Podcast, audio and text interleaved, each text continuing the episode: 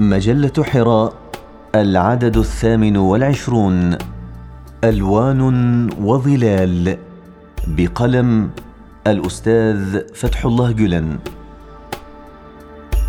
مخاطر وبراءة.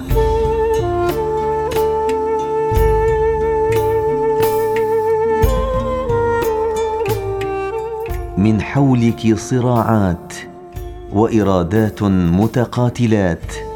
والكل يصرخ والكل يضج. وأنت حالمة كالزهر طاهرة كالندى عبقه كالشذا.